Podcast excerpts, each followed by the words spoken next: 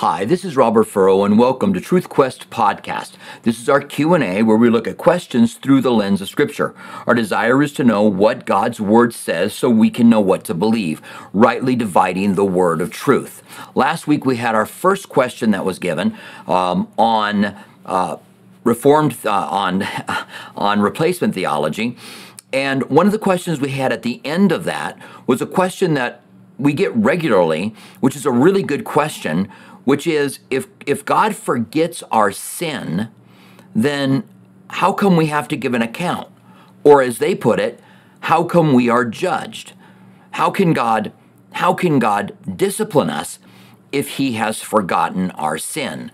So I want to start by showing you a note that I have, and I made this note a while ago. Um, I use notes on our phone. Our phones can be really powerful for certain things in study, and I use notes on my phone when I'm going over a topic in maybe a Bible study or something that I'm just interested in. So I'm looking up different passages on it. I cut and paste into a note. This and then they're searchable. And that's what makes them so powerful. And so this particular note is called Christians Judged which is what we call the title or at least the thumbnail of this particular Q&A. And I want to just go over the passages that I have in there because they go over the different passages on Christians being judged, us giving an account, God forgetting our sins, and what that all means compared to Scripture. I want to say this is a really good question and one that a lot of people have. So let me go ahead and show you. So this is the notes that I've got on this.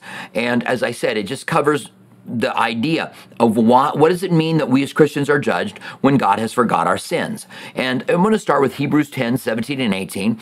It says, um, then he adds, their sins and their lawless deeds I will remember no more, nor will there, nor where there is remission of these, there is no longer an offering for sin.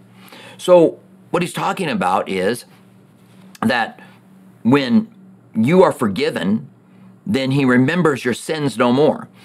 And by remembering them no more, meaning he's not going to judge you for your sins. But then we have in John 3:36 where it says, "He who believes in the Son has everlasting life, and he who does not believe in the Son shall not see life, but the wrath of God abides on him." So this tells us what Romans 5 9 and 1 Thessalonians 5 9 tell us that we have been saved from the wrath that is to come and the wrath of God does not abide on us when we commit our lives to Christ. Now, this is Hebrews 12, 5 and 8. It says, and have you forgotten the exhortation which speaks to you as sons? My son, do not despise the chastening of the Lord, nor be discouraged when you are rebuked uh, by him. For whom the Lord loves, he chastens, and scourges every son he receives. If you endure chastening, God deals with you as with sons. For what son is there whom the Father does not chasten? But if you are without chastening, of which all have become partakers, then you are illegitimate and not sons. So he's talking about God disciplining us. Now, how is God going to discipline us if he doesn't remember our sin? We are not judged in the sense that we will go to hell, that we will be damned forever we'll see another passage that tells us that in a moment. But we have to give an account for things, and God disciplines us. So when He says, I will remember their sin no more, it's in the context of us being redeemed and forgiven, of a sacrifice. It's really in the context of Jesus becoming our sacrifice. And in the Old Testament, when there was a covering of sin, God remembered their sin no more. God doesn't bring it to mind. It doesn't mean that God can't recall the fact that I sinned or that one day I might not have to answer to God why I allowed a certain sin into my life because God's going to discipline me. And this is a good reminder for us that just because you think, all right, I prayed for it and God's forgiven me, doesn't mean God's not going to discipline you.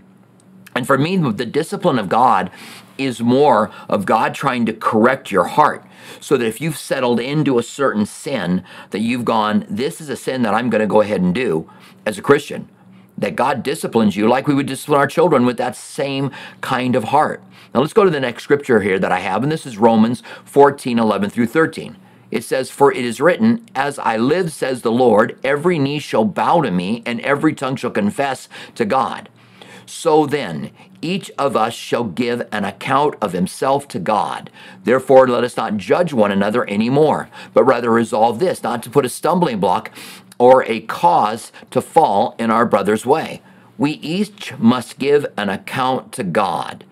There is a point where we will have to talk to God about what we're doing. And that's why we don't want to judge people, because the way we judge is the way we're going to be judged. It doesn't mean that there is condemnation along with it. It means we must give an account for the things that we're doing.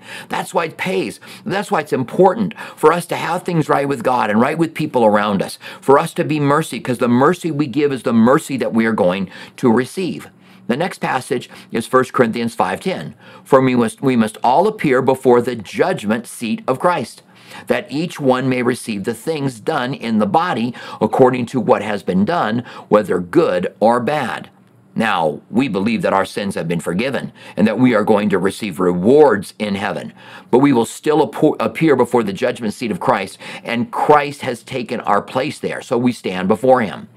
Now, Matthew 12, 36 and 37, Jesus says, But I say to you that for every idle word men may speak, you will give an account in the day of judgment. For by your words you will be justified, and by your words you will be condemned. That's why we've got to be careful with every word that we say.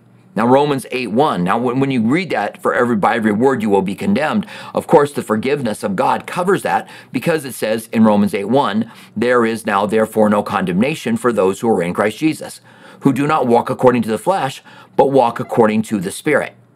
And then in 1 Corinthians 3 13 through 15, each one's work will become clear, for the day will declare it, because it is being revealed by fire. And the fire will test each one's work of what sort it is. If anyone's work which he has is built on, on it endures, he will receive a reward. But if anyone's work is burned, he will suffer loss, but he himself will be saved as yet through fire. Now let's just take a look at one more here, and um, then we'll go ahead and we'll sum these things up. Romans 2, 6 through 9 says, Who will render to each one according to his deeds? Eternal life to those who patiently, continually, in doing good, seek the glory, honor, and immortality, but to those who are self-seeking and do not obey the truth, but obey righteous unrighteousness, indignation, and wrath tribulation, anguish on every soul and man who does evil, to the Jew first and also to the Greek. So when we take all of these passages and we sum them up, and we look at what's being said, hmm, where are we at here? Okay. Um, we take all these passages and we sum them up and we look at what's being said. When we give our lives to Christ and when Jesus becomes our sacrifice, then our sins are forgiven and God remembers them no more meaning we have eternity. And God is not going to interact with us based on our sin. And that God interacts with us that we are uh, the breastplate of righteousness, that we are right before Him. However, if we do sin, then God disciplines us like children. In the context of the sacrifice of Jesus and our eternity, our sins have been forgotten. And then we must give an account. There's a Bema seat reward, we call it. That's where we, what we do for Christ, we will be rewarded for, and a time that we will give an account for the things that are said. Doesn't mean that they're not forgiven, and there is no condemnation for those who are in Christ Jesus. But it does mean that we should be, be fearful in the things that we're saying. Sometimes we treat people rudely. Sometimes we say things that are mean. Sometimes we're just trying to manipulate. We're trying to get our way. We're trying to, whatever it is that we're doing. And we forget that we have a God that we have to answer to. It's not like we can do anything we want to do down here and we'll not have to give an account. The Bible says of pastors, they must give an account to people who are put under their care. So, yeah, this is a really good question that helps us to understand that just because our sins have been forgiven and God remembers them no more in the context of judgment doesn't mean that God's not going to discipline his children. Doesn't mean that we aren't going to have to give an account. Doesn't mean that our rewards won't be tested and some will be saved as through fire. They're just going to barely make it in. And so, what kind of men and women ought we to be then? We ought to be living our lives to please Christ right with God and right with the people around us. We want to be merciful to those so we can receive mercy. We want to put arrogance and pride away. And on top of that, um, we want to put, um, a lot of times, we treat people poorly because we are not, because we are insecure. We're insecure about our position. We're insecure about ourselves. And so we treat people around us poorly. We want to treat people around us correctly. We want to walk in humility and meekness so that when we can stand before God, we can say, Lord, I've, I've tried to live for you the, the best way that I can and really and genuinely mean it. We will all stand before him and we must give an account. And um, those are some pretty powerful things. So let's go ahead and take a look at the questions that we've gotten today. It's good to see you guys here. Good to have you joining us. If you are here for the very first time, really glad that you're here. We take questions, anything to do with the Christian life, with the Bible, with apologetics, questions that you may have about people you're interacting with, how to answer them. And um, go ahead and write a question mark or a question in front of it, reread it a couple of times, make sure it makes sense. You got to say what you wanted to say, and then uh, add a reference if you have a reference that we can look it up. Okay, so thank you. Um, appreciate it. Um, Andre Miller says, Do we believers choose Christ or does Christ choose us? Yeah, that's a great question, right? And it's a question, again, that a, uh, a lot of people have because of this passage, John 15, 16. Let's take a look at that. John 15, 16. Uh, let's go back a little bit in this. We'll read it um, in its context. How big of a context do we have? Um, I'm going to go away. I'm going to go back to verse 9. So it's a, a little bit larger, but I think it will help us. All right. Thank you, Andre. I appreciate it. So, starting in verse 9, it says, As the Father loved me, I also have loved you. Abide in my love. If you keep my commandments, you will abide in me, my love, just as I have kept my Father's commandments, and he abides in and abide in his love. These things I have spoken to you that your joy may remain in you, and that your joy may be full. This is my commandment. That you love one another as I have loved you. Greater love has no one than he laid down his life for his friends, and you are my friends, if you do whatever I command you. No longer do I call you servants, for a servant does not know what his master is doing. Did, I get to the right place? Um, for all things that I have learned from my Father, yeah, yeah, yeah, um, I have made known to you. You did not choose me, I have chosen you to appoint you to go and bear fruit, and that your fruit should remain. So, Andre, as I said, really good question, and one that people will often ask that yes, uh, we do choose God, and God does choose us. Now, when Jesus says, You didn't choose me and I chose you, here in this passage, he says, You did not choose me, but I chose you and appointed you that you should go out and bear fruit. The Bible says, Choose you this day whom you will serve. The idea that God chose people before the foundations of the world, uh, I, I, I know that Reformed and Calvinists don't like the word random, unilaterally, maybe. I don't know what your word they would use. Before the foundations of the world, um, and chose some to be chosen and some to be lost, is not found in the Bible. It is read into passages.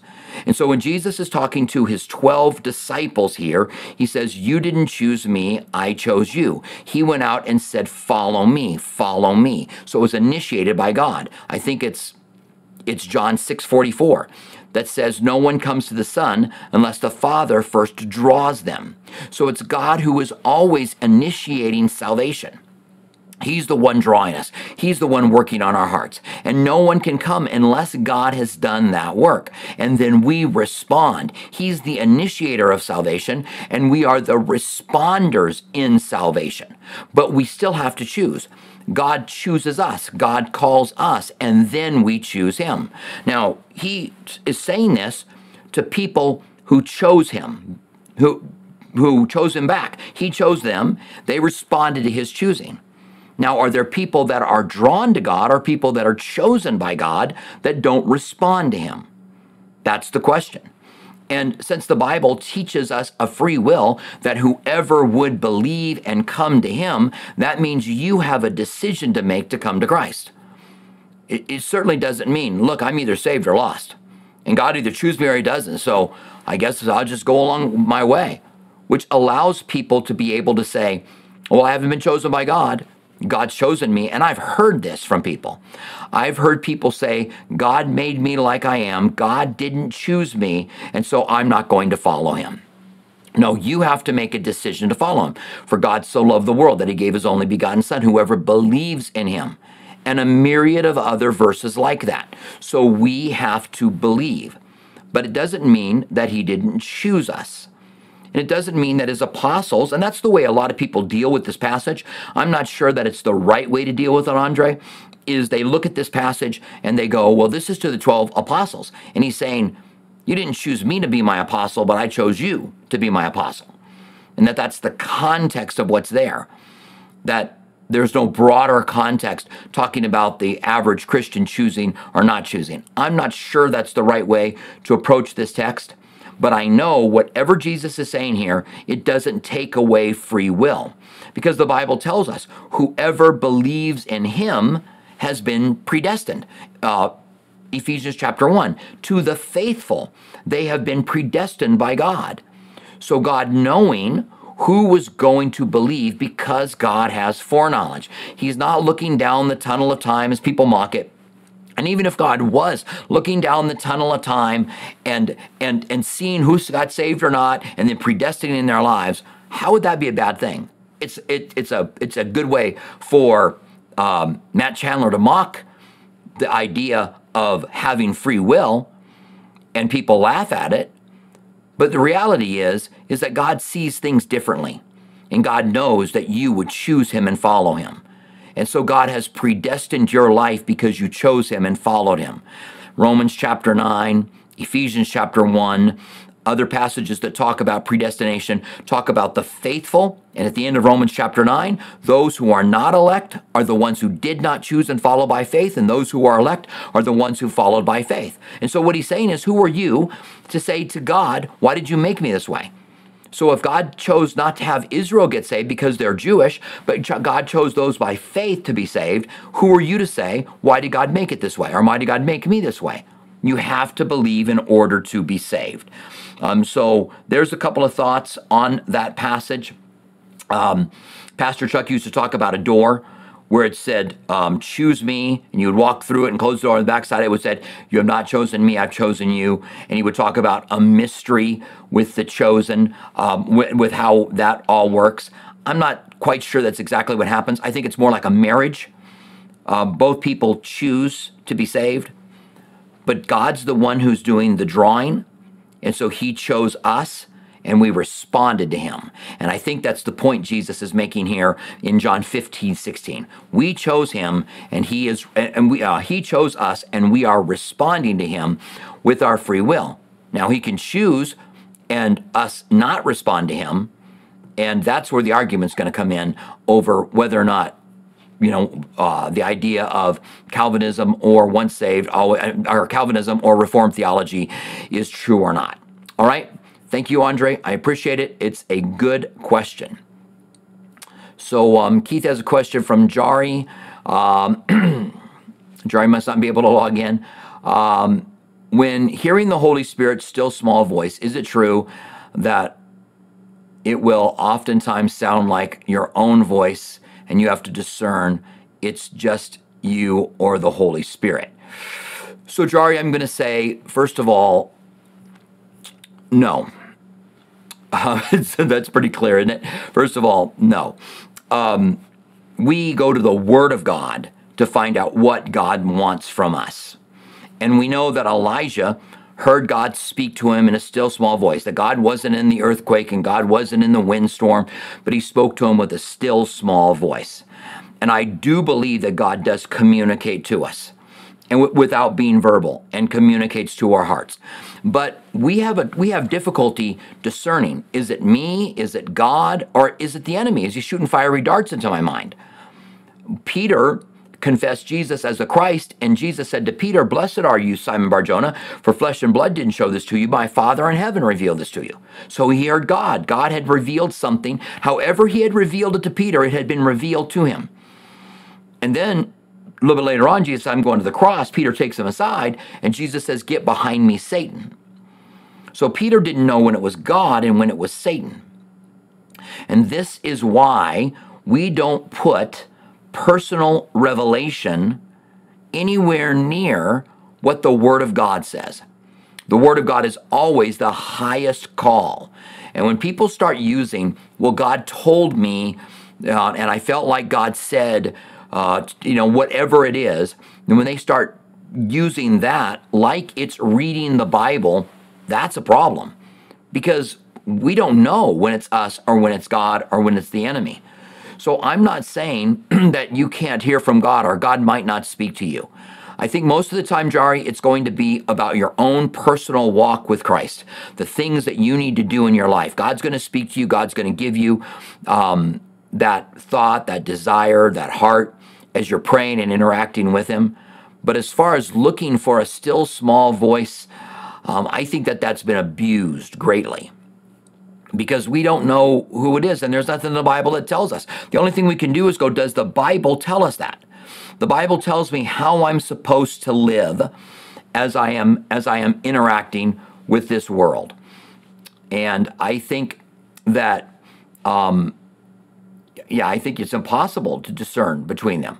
You you you don't know.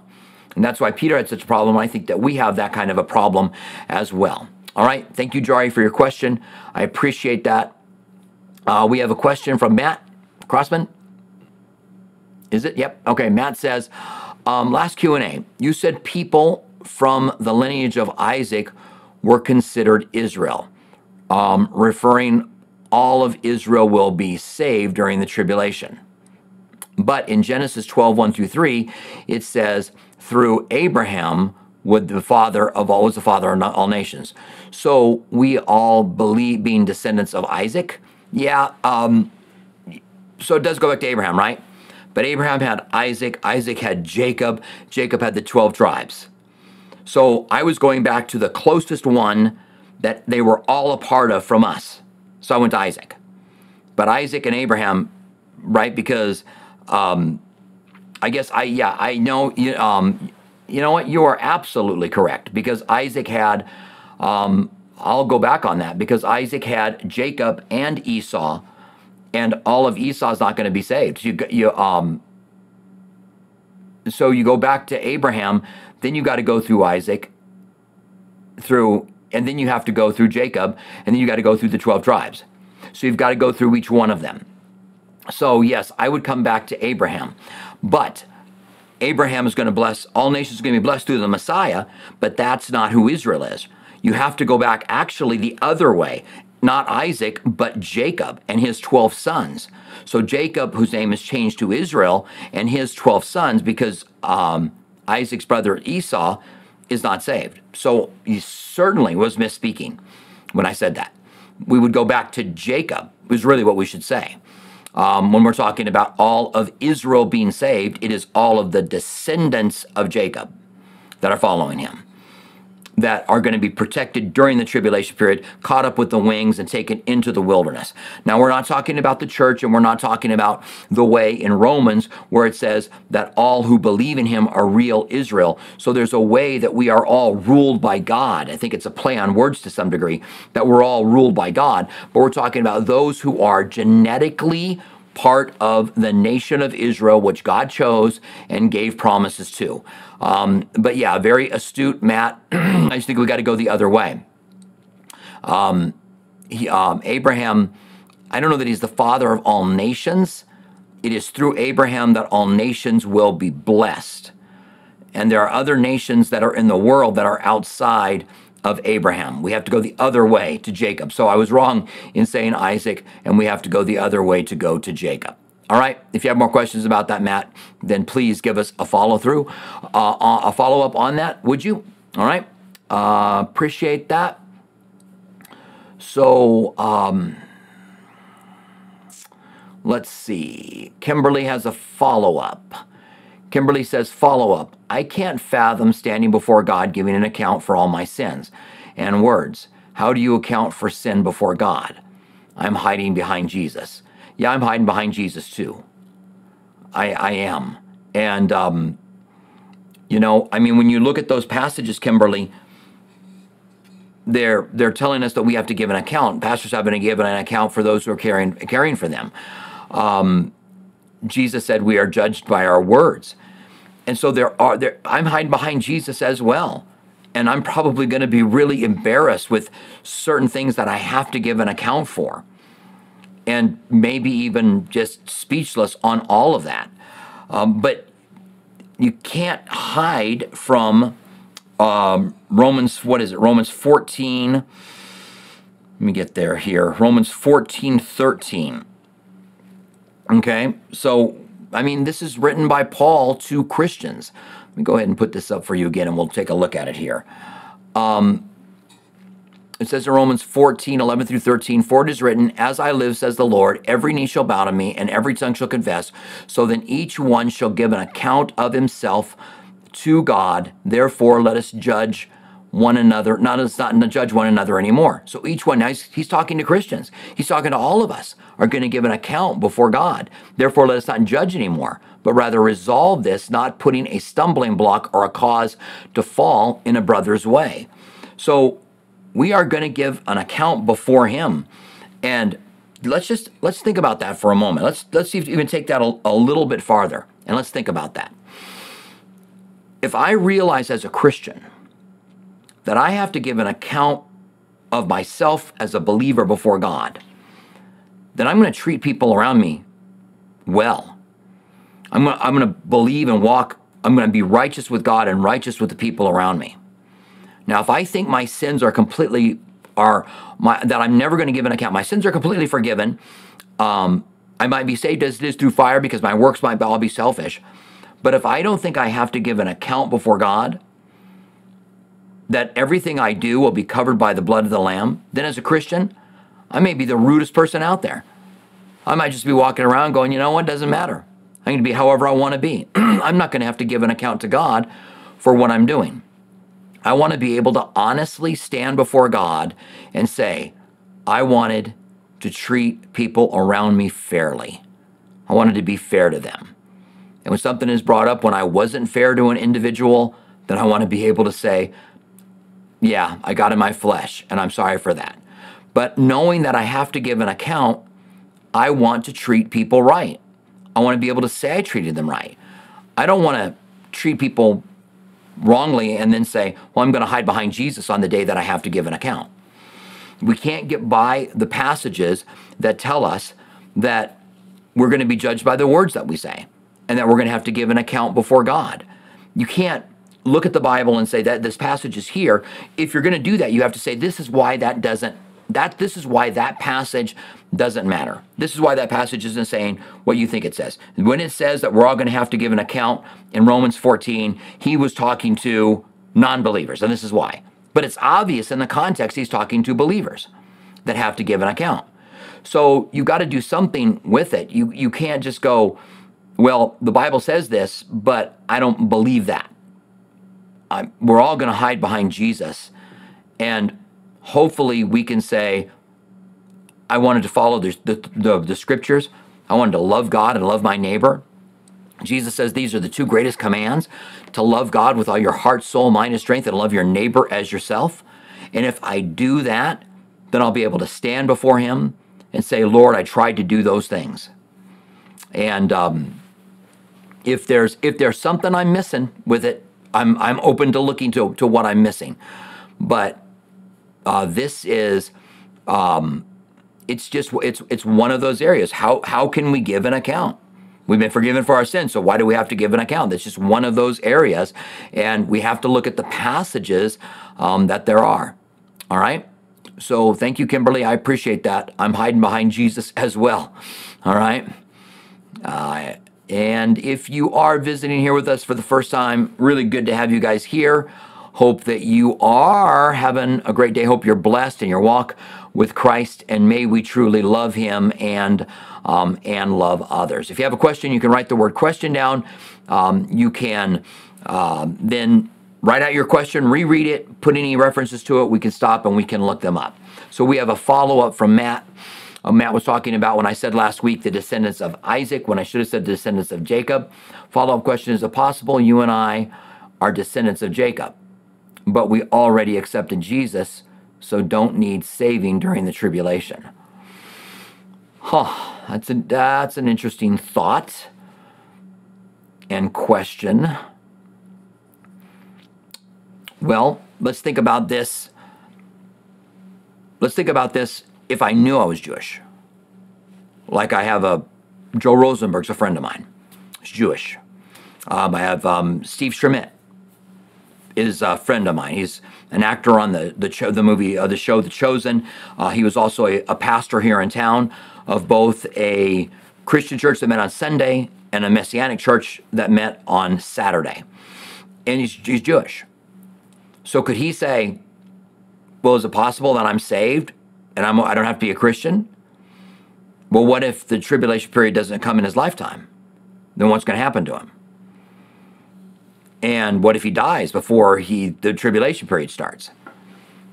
If he is a, someone who is Jewish, who is alive during the tribulation period, and I imagine each one of them have to show some kind of faith in God. It never says that they don't have to, that just you're Jewish, so you're saved. They have to show some faith in God. So is it possible that someone who is Jewish doesn't believe at that time?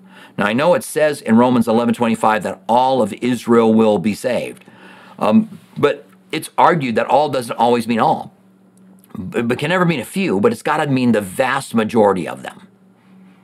So, yeah, I think is it possible that we're descendants of Jacob, but we accepted Jesus and don't need to? I don't think so. I think that we need, they're going to need to show faith. Um, there's no one saved, there's no other name given under heaven whereby you can be saved except the name of Jesus Christ.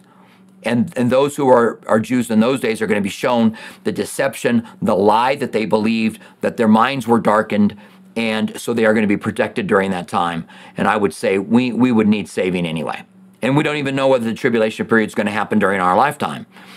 All right. So thank you very much, Andre, for the or uh, Matt for the follow up on that. Um, we have, let's see, we have a follow up from Kimberly. Kimberly says, um, but Pastor, we have to give an account when the Holy Spirit convicts us and we repent. That's bad enough. Well, um, yeah, I, underst- I understand what you're saying. So, Holy Spirit convicts us, and then we need to make our corrections. And hey, when we're standing before Him or we're giving an account, maybe that account, Kimberly, is um, I realized that that was wrong, and I changed the way I was treating them. Maybe that's the account. You repented and you made things right. Having to give an account doesn't mean that God's going to get up there and judge everything that we've done because we've been it's under the blood and we've been forgiven. It means that we have to give an account for why we treated people the way that we treated them. And the real cure for that or how to give a good account. That might be that might be a, a good a good a good title for a video. How to to be able to give a good account before God. And that's right now treating people the way that they need to be treated they should be treated. Loving God with all my heart, soul, mind, and strength, and loving my neighbor as myself. And then when I'm standing before God and I mistreated someone, I say, Yeah, Lord, I, I realize that that was wrong and I repented from that. I wonder if God is even going to make us give an account for things we repented from, Kimberly. When it says that we must give an account to God, it doesn't tell us what the things that we're going to have to give Him an account for. It may be unconfessed, unrepentant sin. It may be some things that I have ignored based on the Holy Spirit. And I'm going to be saved, as it were, through fire. Maybe because I'm treating people wrongly, or I'm a Christian that says, you know what, I'll just, I'm going to speak my mind no matter what. And we just don't care about other people. We're not giving mercy. So we're going to have to give an account for those things. But it seems to me that if I've lived my entire Christian life up to this point and I've treated people one way, then the Holy Spirit's convicted me. And I stand before God and have to give an account that God's not going to bring up the things that I've truly repented from. It's it's it's the things that I haven't repented from. It's the things that I haven't dealt with that I that I have to give an account for. Again, it may be tough, but I think that he that it doesn't say what kind of things we're going to have to give an account for, and I would think it would be things for we haven't repented for the way that we've treated people, the way that we've interacted with people. All right? Thank you for your follow up. I think that that adds a lot of clarity to this issue. And if you have more, Kimberly, that you're struggling with, please ask them because I think that we can add more clarity. And um, that's one of the reasons that I love this platform of us asking questions and then being able to ask follow ups because we can get clarity on it. All right. Um, so we have a question from Matthew Wilson. Matthew says, um, "Hello, Pastor Robert. A question about being judged, or will, or we will be judged. As you know, it's Pride Month, and I hate some um, tense conversations. And I've had, yeah, I hate some tense conversations over the fact I love the person but disapprove. Yeah, Matt, that's um, that that is difficult for us, and I'm going to tell you why it may even be more difficult for us during Pride Month, is because you see these displays of outrageous behavior, taking it to the nth degree, and we see it, and it would be like it would be like for us as Christians, knowing that the Bible says that marriage is between a man and a woman, the two come together and become one flesh, and God created them male and female, and that a man is not supposed to love a man or, or, or lie with a man the way that a man lies with a woman. The Bible is just very clear, it's just very direct as to the act that is the problem. And so we believe it's sin. And then we see people, people celebrating sin and that hits us. It would be like someone celebrating killing some murderer or celebrating um, just some sin that we find. We're seeing that in front of us, and uh, it's not going to get any easier. And what I'm reminded of, Matthew, when I see this, is that we live we live as citizens of heaven. We are not citizens of this world. The world is not our home. Now we want it to be and I think that a lot of times Christians do, and we want to go out and make changes for Christ, and but the world isn't our home. And the, the, both Daniel and Revelation end with the filthy are going to remain filthy, the righteous will be righteous, righteous, or the filthy will become more filthy, and the righteous will become more righteous. So the world's going to get worse and worse, as we can expect it to. It says, in the last days, men are going to be like this. And so we're just going to see it more and more. It doesn't mean that our righteous hearts aren't vexed day and night. And I, am trying to think exactly what that passage says. Maybe, maybe Keith, you could look up that passage uh, that talks about our righteous, uh, Lot's righteous heart being vexed day and night. I think it says by what he saw around him. And then go ahead and give me that reference. I'll look it up here. But it doesn't mean that our hearts are not going to be vexed by what we see and people we care about and love who get involved in these these lifestyles that are ungodly. And I, I don't know that there's anyone, Matthew, that is going to be that is going to be uns, go go unscathed. That there's someone that we don't know, love, and care about who isn't sucked into the things of this world. I mean, ultimately, it is that they they enter into heaven. That's our ultimate desire, that they would make it into heaven. But we live in a world that more and more is celebrating sin. But that's the kind of world the Bible says that it would be during the last days. And I think that that is the case. That during these last days, we see it happening. And when we see someone celebrating sin, it is going to vex us like it did with, um, like it did with, uh, with Lot. All right. So we'll, we'll see if we can't look up that passage. You get that passage here and then take a look at it. Um, so uh, Hunter says, when are you coming back to Sierra Vista? Um, hopefully uh, pretty soon. Uh, I like to get down there every so often and have Pat come up here and teach.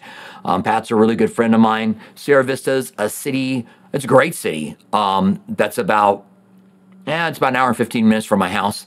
It's about a little less than an hour probably from Tucson. It's a little cooler because it's a little higher. It's a military town. Uh, the Calvary Chapel there is great. Uh, Pat Lazovich is the pastor there. And um, Hunter, I appreciate you, and I appreciate you asking when I'm going to come back. Um, probably haven't been there for maybe I was there six months ago or so, but um, I do want to get back there here pretty soon. And um, I appreciate you guys, and uh, really love that church, by the way. I really, really, really do, and love Pat. All right, so um, let's see, but uh, disprove lifestyle.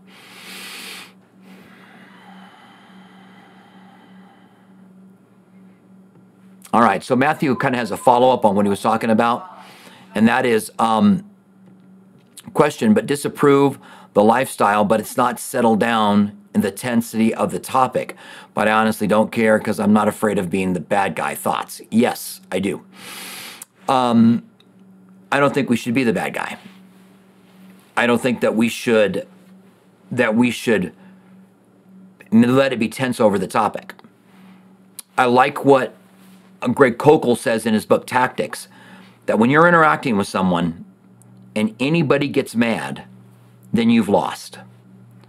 And so if you are interacting with someone who is a homosexual and they're proud of it, and you're giving them the truth, but you don't mind being the bad guy, then are you really living in such a way that that person will be able to hear it and and and and believe? Do you care about their salvation? Are are you just so appalled at their celebration of sin that you're like, I don't mind being the bad guy? I think the first thing we ought to care about with anybody is their salvation. And any way that I interact with anyone, I want it to be in love. I want it to be kind. Where where does it ever say that we are to be the bad guy or not care about what people think? It it says the opposite. It says the servant of the Lord must not quarrel, but be gentle to all, able to teach those that are in opposition. It says, if anyone has sinned, you who are spiritual, go to them in a spirit of gentleness. And our desire, well, we're ambassadors of Christ. God is not far from any of us, Paul said in Acts 17 and we are ambassadors, and it's as if, as if people are groping to find God, and we as ambassadors imploring people to be made right with God. And so, if I burn bridges as a Christian, and maybe even for all Christians with someone, I'm now getting in the way of them being able to make a commitment to Christ. I want them to know that God loves them, and God does love them. God demonstrated his love that while we were still sinners, he died for us. And we don't know who is open to receiving him and who's not open to receiving him. So, yeah, I never want to be rude, um, the so called bad guy. If I'm in a conversation with someone, I'm looking for how I can tell the truth in a way that is direct, but in a way that shows that I care for them, that God cares for them.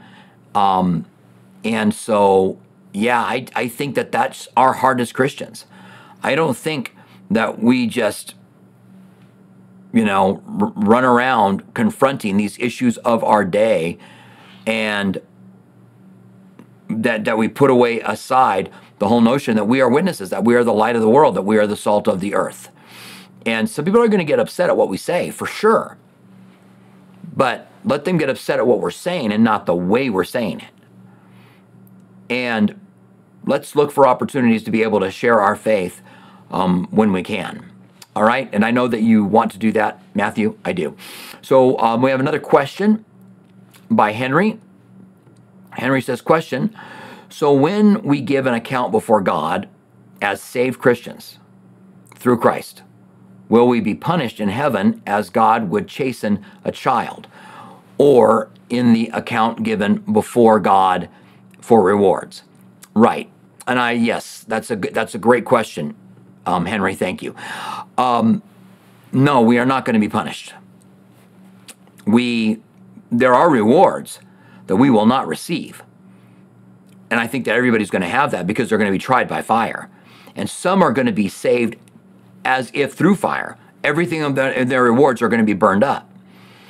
And perhaps that's the giving of the account, is the bema seat of Christ, where we are facing our rewards and we must give an account. And all of a sudden we're looking and the things that we thought we did for Christ we really did for ourselves, or maybe we didn't treat people the way we were supposed to, and, and we thought it was right, or we just didn't care, and all things are burned up and we're saved as if through fire. But no, there is no punishment. Um, any any discipline that God has will be for us now. When we get into heaven and we are judged, uh, when we get to that place of the Bema Seat judgment, we'll be in immortal bodies, we'll be incorruptible. our response is going to be the right response all the way around. Um, and I think I don't think you can, can disconnect the giving an account to the rewards that we have to that we're going to that our, our rewards are, our rewards are going to be judged for. All right. So thank you very much, Henry. I appreciate that. And uh, let's see. If you're uh, here with us for the first time, really glad you're here. If you have a question, I was looking for, Keith to see if Keith had given me that reference that I wanted to uh, to look at with righteous uh, Lot's righteous heart being vexed. All right, I don't see it yet. Maybe he already gave it. Um,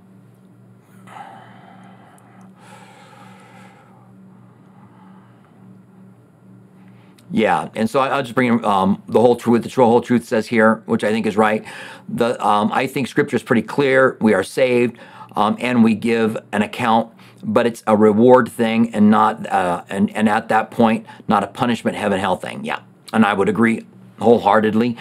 Uh, the whole truth with you there. All right. So uh, if you have a question, you can write the word question down. Um, we have a um, and then as I said, write out your question, reread it a couple times, add any references because we can look them up. So we have a follow up from Matthew. Matthew says, "Follow up, Pastor. If someone approached you and admired that they're a homosexual, but wants to get out of it, how do you even answer that?" All right, so let me just see if I get your question right here. Okay, if someone approached you and admire, um, admired that they're a homosexual, but wants to get out of it, how do you even answer that? I think if I'm reading your question right, Matthew, I think they're confused. They're they're probably feeling the conviction of the spirit and still the the pride of their flesh and, and what they've been involved in. And our, our culture does applaud and uplift those who are in it. But I would come to the place where you have to repent and turn from it in order to be saved. And I, I think that is a, a probably a much easier conversation to have, Matthew, than someone who doesn't see it at all if they if they want to get out I, I think that the first thing that you start to talk to them about is that they see things the way God sees things. That's part of the conviction of the Holy Spirit that we see, and they're probably still looking at things in the way of, of that the world sees things. All right. So um, again, if you have another follow up on it, I'd, I'd, appreciate taking that. If somehow I read that wrong, um, but they're they know Holy Spirit may be working. They may be on their way to repentance if they want to change but still are walking in the pride of that. It would be like someone who says, "I really want to change. I'm, you know, I've been, I've been, I've been ripping people off, and I really want to change, um, but." You know, I kind of like how that I'm a really good, you know, I'm a really good con man. I take people for their money. Um, it's like they, they need to come to a place where they repent and turn from that. Also, if I had somebody who ad- admired the fact that they were same sex attracted and they wanted to get out of it, I'd pray for them to receive. I, I want to see if they want to receive Jesus now, give their lives to the Lord, because God can change them. God can transform them. Now, you you know, knowing that you're going to repent, that you're going to turn, you're going to now live for Christ. You don't say, you don't worry about it now, worry about it later. You say, come to Christ, give Him this. You may still be struggling with your way you're feeling about this now, but you know as a Christian, you're going to be a disciple of Christ, you're going to be a follower, you're going to be doing the things that He wants you to do, and you invite Him and, and live for Him in your life. So maybe, maybe that would be helpful. All right. Um, so we have a quick question from Kimberly Fox. Kimberly says, When we're given an account, what is God's reaction uh, as some burn up? Does God give attaboy or correction? Will we feel joy or be aware of how little we've done compared to others? Thanks, Kimberly. I appreciate your question. Um, I think some of this is is not able to be answered Well, maybe it is. Okay, so let's just let's just break it down. Um, what is God's reaction to us as as things are burned up? So that's hard for us to to get God's reaction. God is looking through us, at us through Christ, and I hope that there's not God going, "Oh, I'm really disappointed in you." You know, I mean, for some degree, we'd just be glad to be in heaven. We want to hear, well done, good and faithful servant. So we want that to be God's reaction. And I think maybe that's why God lets us know that we have to give an account so that we can live our lives in such a way that God will say, well done, good and faithful servant. That we're just not like, oh, my sins are forgiven. I'm down here living in my life how I want to. But we want to see here, good and faithful servant. Does God say, attaboy? Well, he says, good and faithful servant, right? Or correction? I don't think correction. Um, will we feel joy or being aware of how little we've done or compared to others? I don't think so. I think at this point, we're going to be in our, this mortal is going to put on immortality. This corruption is going to put on incorruptible. We no longer have a sin nature. And so, how you've walked with Christ and how I've walked with Christ and that you did more than me is not going to be something that enters into my mind. I think at this point, I am standing before my God and I'm giving an account for my life and I'm hoping that I do hear, well done, good and faithful servant, um, which I think is a parable where Jesus gives. Um, and that, that's what we want to hear. Uh, and so, um, yeah, I don't think that we'll be thinking, Yeah, um, let's see. Question. Oh, okay. Yes, I don't, I don't, I don't know that we'll be thinking about other people. All right, Kimberly, you can ask a follow up if you got that. Um, Matthew, I'm not sure what, um, as you have this question, um, admitted you meant. I'm not sure what, I'm not sure what I would have said that omitted meant. So I'm, I'm just not sure. I'm just not sure the context of what I said that maybe I meant admitted. I might have, but I don't know. Okay, thanks. Kimberly says, thanks for, for going deeper. I feel better. Thanks for asking those follow up questions. It helps for us to have clarity. And I'll tell you what, it really helps me as a pastor too to know that when I'm giving, when I'm giving something, I've got to be thinking all of those things through.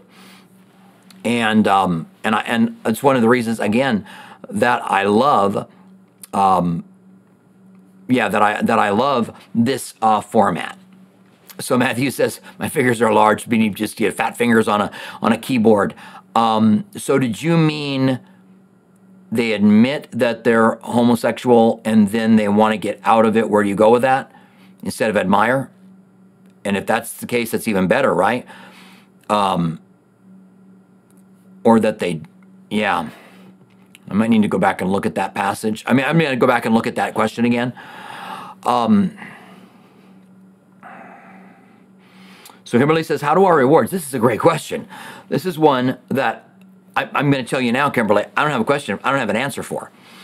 Um, and we could go back to, I've done some studies on the rewards, I've gotten to passages on rewards and talked about what does it look like for somebody that has a whole lot of rewards and they're living in eternity compared to somebody that just makes it through as through fire. And searching the scriptures, I haven't been able to find out to figure out what the rewards are. I see the 24 elders casting their crowns before God, and maybe our reward is being able to cast something before God as we as we worship Him. But seems to me like being in heaven, we won't need rewards. Um, is it a position thing? I I don't know. I can't imagine it would be being closer to God and further away, because in heaven all tears are wiped away um, I this is one I honestly have to say is in a shelf I have in my head for further information. I don't know what it looks like in heaven for someone who has a bunch of rewards and then for someone who doesn't. And I have tried to figure this out. It's something that I've looked into and I really have not been able uh, to figure out what that looks like. Um, that maybe I'm missing something. Maybe there's a passage someone has. And when we talk about, as we talk about this here too, and this is something we can continue to talk about in our next Q and A because we're just about out of time.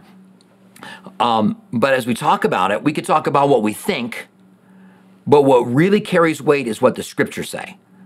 So we want to find out what the Bible has to say about these rewards and how we're going to live with these rewards. And I haven't been able to find anything. It's just one of those areas in Scripture that I've had to say I I don't know.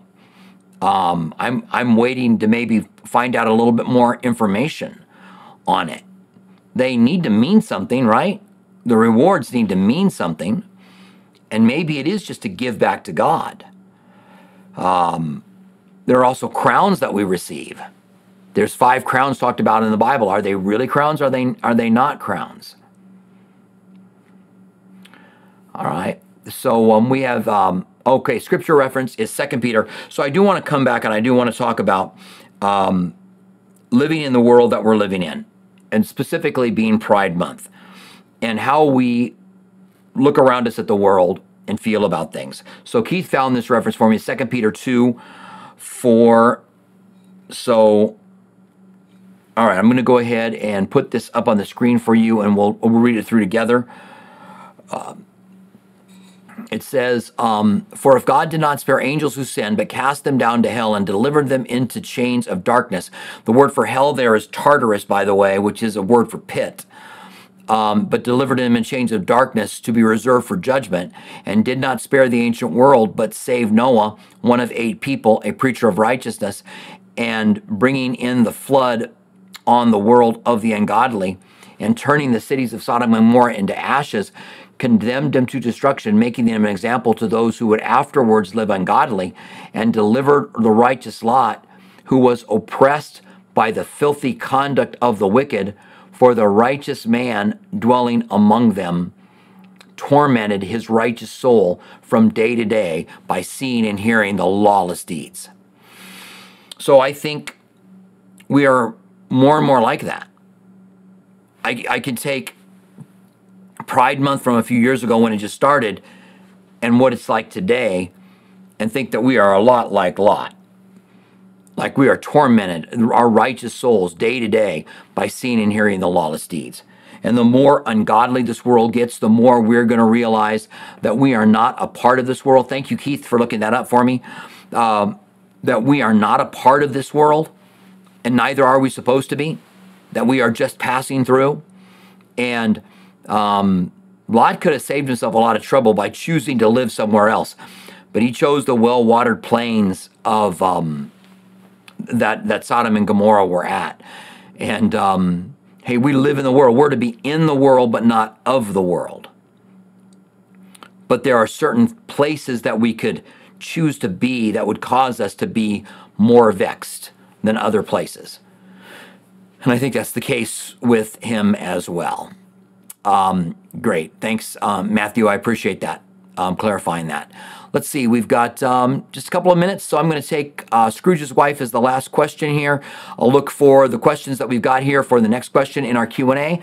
I appreciate you guys. Again, I appreciate us working out um, some things and what the Bible says so that we can get clarity on what it says, all right?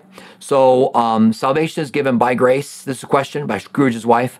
How's Scrooge, by the way? I said that last time, didn't I? Um, salvation is given by grace and righteousness by faith. So does salvation come before faith, or does faith lead us to salvation? All right, good. Let me think of this. Um, look at this passage here. Um, why you're looking at that? I mean, why we're, we're thinking of that. So um, I'm going to go to Ephesians 2 8 and 9. And let me put this up. We'll come back to your question. It says, For by grace you have been saved through faith. So it's the grace of God. And the very first thing that's brought up in this passage about salvation is grace. So God gives grace, and the grace is available for everyone. And then through faith, it is grace that we are saved through faith. So we put our trust in God, and now through faith is not of yourself. God's the one who chose salvation. Jesus is the one who came for it. I can't jump high enough to be saved. It's got to be, it's God all the way. I'm just trusting in what He did right? Which is what faith is. Faith is trusting in God. I'm just trusting in what He did. It is the gift of God, not of works, lest anyone should boast. So it's uh, me believing is not a work, for we are His workmanship created in Christ Jesus for good works, for which God prepared uh, beforehand uh, that we should walk in them. All right, so that becomes fairly clear. Now let's go back and look at your question. Salvation is given by grace, right? And righteousness by faith. So grace comes first and then faith. So does salvation come before faith? No. Well, well, maybe so. As, as think about it, Scrooge's wife. So salvation is available before faith. Jesus died on the cross for us how long ago? So salvation is there for us today. And then, or is it faith that leads us to salvation? And I think, gosh, I think I'm going to say yes to both of these. I'm going to say, um, does salvation come before faith? Yes.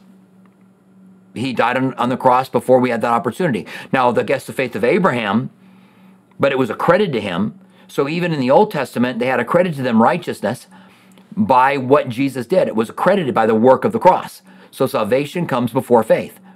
Then faith leads us to salvation. Faith, um, faith, it is faith that leads us to salvation. So yeah, I mean, I'm just going to use, I'm just using your terms here. Faith, we put trust in Him and we believe in Him, and that leads us to salvation. We have now received, is how I would say it, we've received the salvation that was available for us by faith. Let me just give you one other passage here to look at that I think is very, very helpful in understanding this. And um, this is Romans chapter 9. I'm going to go all the way down to verse 31. And let me read this to you here.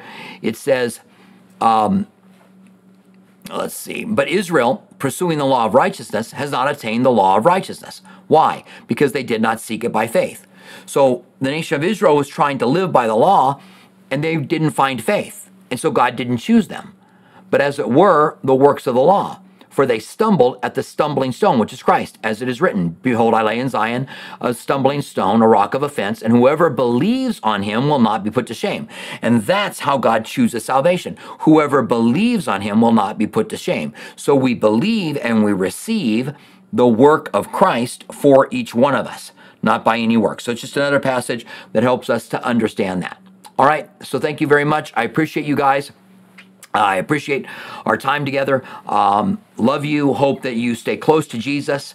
Um, walk in the Spirit so you don't fulfill the lust of the flesh. Delight in the Lord, and He'll give you the desires of your heart. Live your life in such a way knowing that you'll give an account to God.